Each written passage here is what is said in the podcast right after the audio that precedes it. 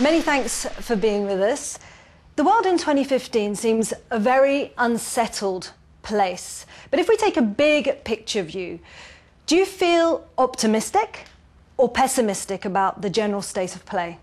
Well, in the global scene, we are racing towards a precipice uh, which we're determined to fall over, which will sharply reduce the prospects for decent survival.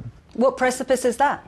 Well, there's actually two. One is environmental catastrophe, which is imminent, and uh, we don't have a lot of time to deal with it, and we're going the wrong way. Uh, the other is the has been around for 70 years, uh, the threat of nuclear war, which is in fact increasing. And if you look at the record, it's a miracle that we've survived.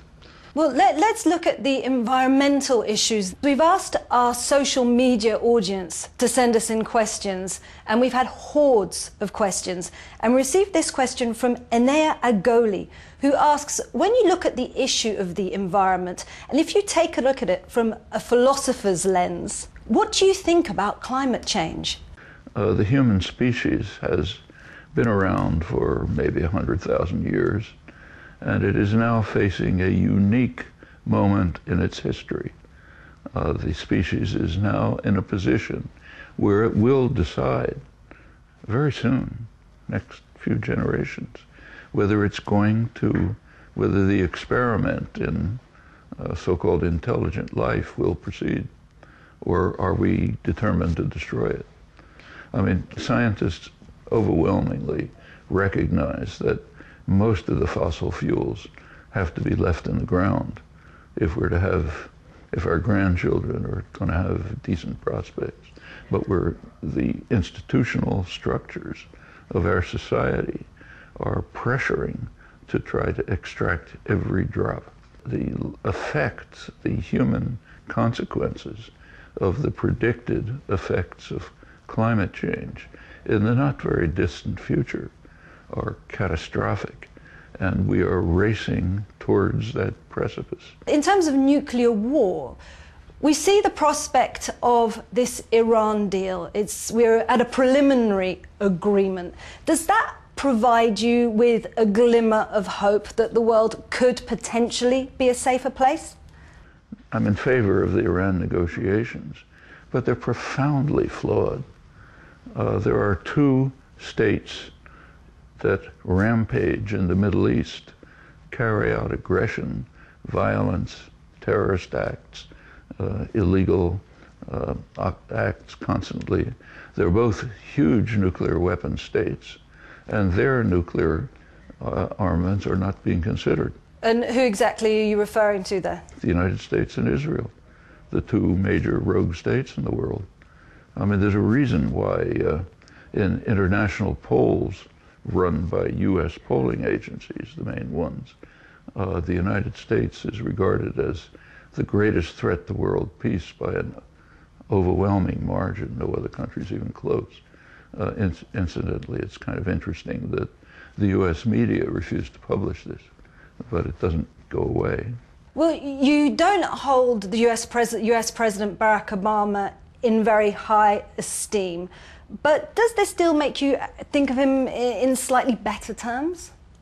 The fact that he is trying to uh, reduce the threat of nuclear well, war. Actually, he isn't. He's just initiated a program, a trillion dollar program of uh, modernization of the uh, nuclear weapon system, which means expanding the nuclear weapon system. That's one of the reasons why uh, the famous doomsday clock of the Bulletin of American Scientists has just a couple of weeks ago been pushed two minutes closer to midnight. Midnight is the end. It's now three minutes from midnight. That's the closest it's been in uh, 30 years since uh, the early Reagan years when there was a major war scare. Well, you, you mentioned obviously the US and Israel in terms of Iran. Now, the Israeli Prime Minister uh, Netanyahu obviously doesn't want this nuclear deal to work at all, and he says. And it's interesting. We should ask why. Why? We know why. Iran uh, has very low military expenditures, even by the standards of the region, let alone the United States. its uh, strategic doctrine is defensive. Uh, it's designed to hold off an attack long enough for diplomacy to set in. And uh, the United States and Israel, the two rogue states, do not want to tolerate a deterrent. Uh, no strategic analyst with a, a, brain functioning thinks that Iran could ever use a nuclear weapon.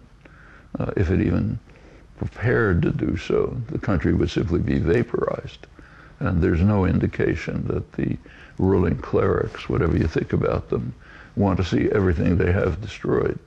Just one more question now on this issue, and this is from another member of our social media, and it's Morton A. Anderson. And he asks Do you believe that the US would ever strike a deal that would be dangerous to Israel in the first place?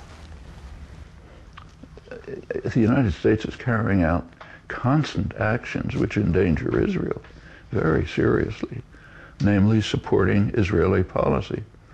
Uh, for the last 40 years, the greatest threat to Israel has been its own policies. Uh, if you look back 40 years, say 1970, uh, Israel was one of the most admired countries in the world, respected, admired, you know, lots of favorable attitudes towards it. Now it's one of the most disliked and feared countries in the world. In the early 70s, Israel made a decision. They had a choice they made a decision to prefer expansion to security.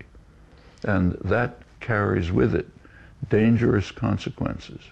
The consequences which were obvious at the time, I wrote about them, other people did. If you prefer expansion to security, it is going to lead to internal degeneration, uh, anger, opposition, uh, isolation, and possibly ultimate destruction.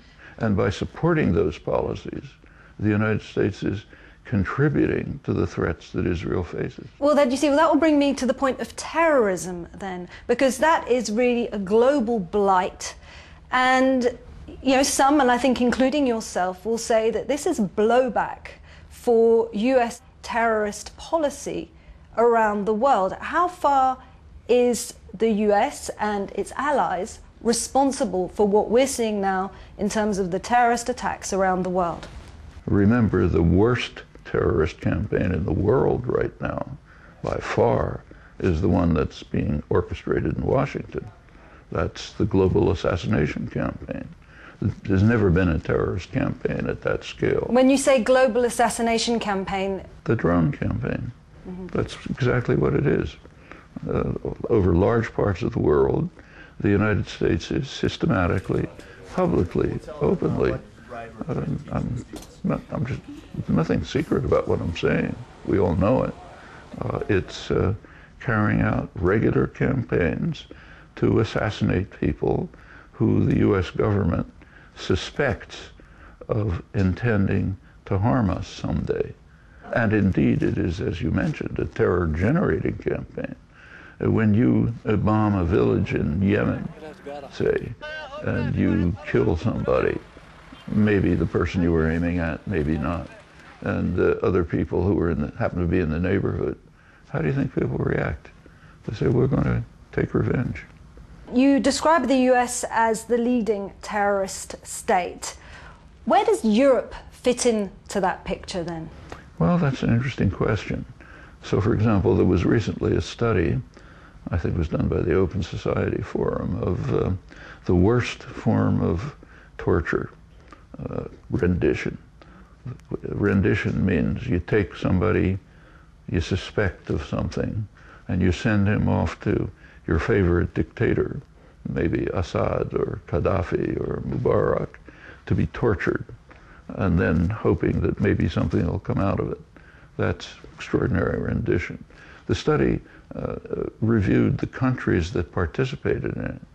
Well, obviously the Middle East dictatorships, because that's where they were sent to be tortured. Europe, most of Europe participated. England, Sweden, other countries. In fact, there was only one region of the world where nobody participated, Latin America, which is very dramatic. First of all, Latin America has now gotten pretty much out of U.S. control. When it was controlled by the United States not very long ago, it was the world center of torture. Now it wouldn't participate in the worst form of torture, rendition. Europe participated. If the master roars, uh, the servants cower. So Europe is the servant of the United States? Evidently. They're too uh, cowardly to take an independent position. Where does Vladimir Putin fit into this picture? He's painted as, well, one of the greatest global threats to security. Is he? Like most leaders, he's a threat to his own population. Uh, that's, and uh, he's taken illegal actions, obviously, but to depict him as a crazed monster who's suffering from brain disease and uh, has Alzheimer and is, you know, rat-faced uh, uh, evil creature. That's standard Orwellian uh, fanaticism. I mean, whatever you think about his policies, they're understandable. Uh, the idea that Ukraine might join a Western military alliance would be quite unacceptable to any Russian leader. This goes back to 1990 when the Soviet Union collapsed.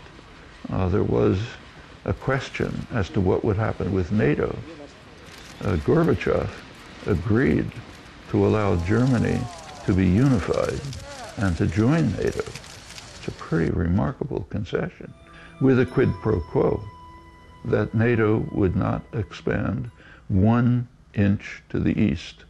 That was the phrase that was used. So Russia has been provoked? Well, what happened? NATO instantly moved to East Germany. Then Clinton came along, uh, expanded NATO right to the borders of Russia.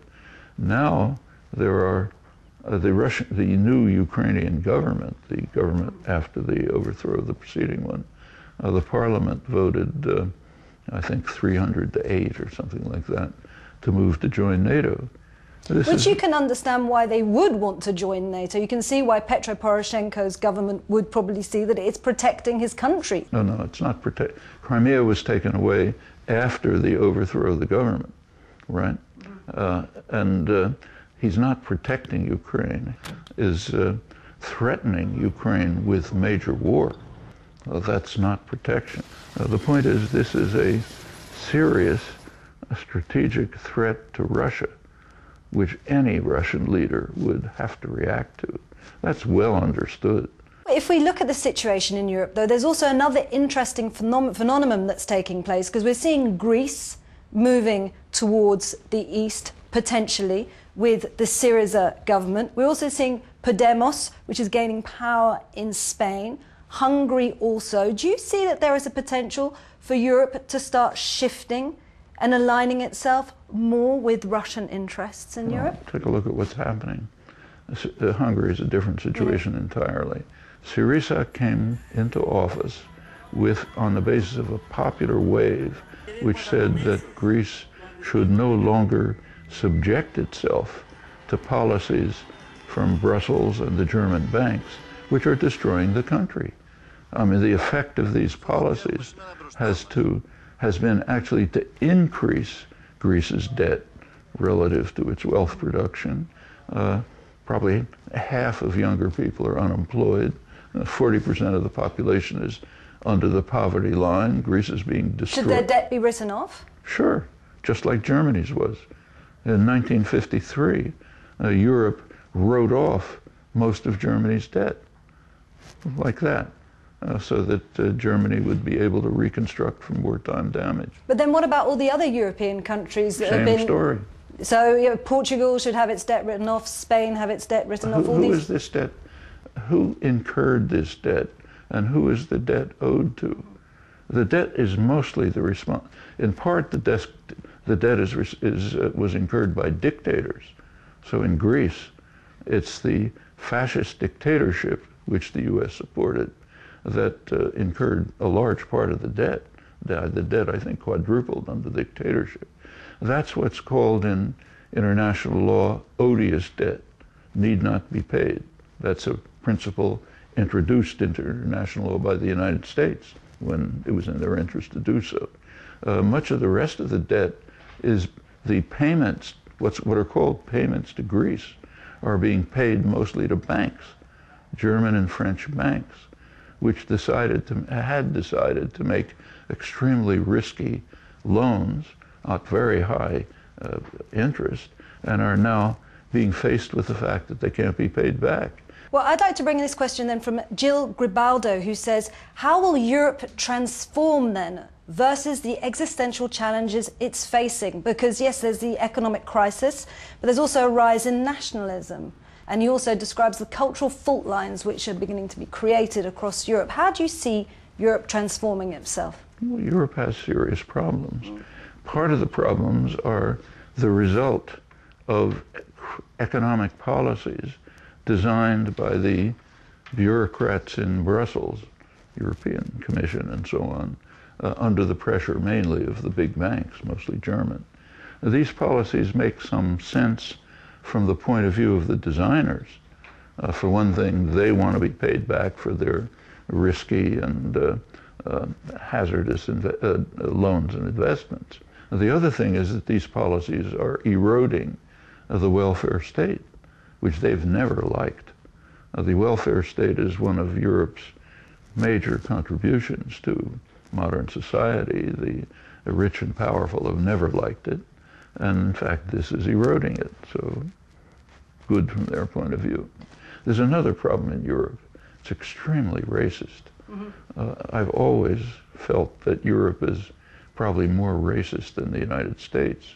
It wasn't as visible in Europe because the European populations in the past tended to be pretty homogeneous. So if everybody is blonde and blue-eyed, uh, you don't seem racist. But as soon as it begins to change, it comes out of the woodwork very fast. And that's a serious cultural problem in Europe. I'd like to end because we're very short of time with the question maybe trying to end on a more positive note. And this is from Robert Light, and he says, What gives you hope? What gives me hope is a couple of things we've talked about. Uh, Latin American independence, for example. That's of historic significance. And we're going to see it right now in the Summit of Americas uh, meeting in Panama. In the recent hemispheric meetings, the United States has been completely isolated it's a radical change from 10 or 20 years ago when the U.S. just ran it.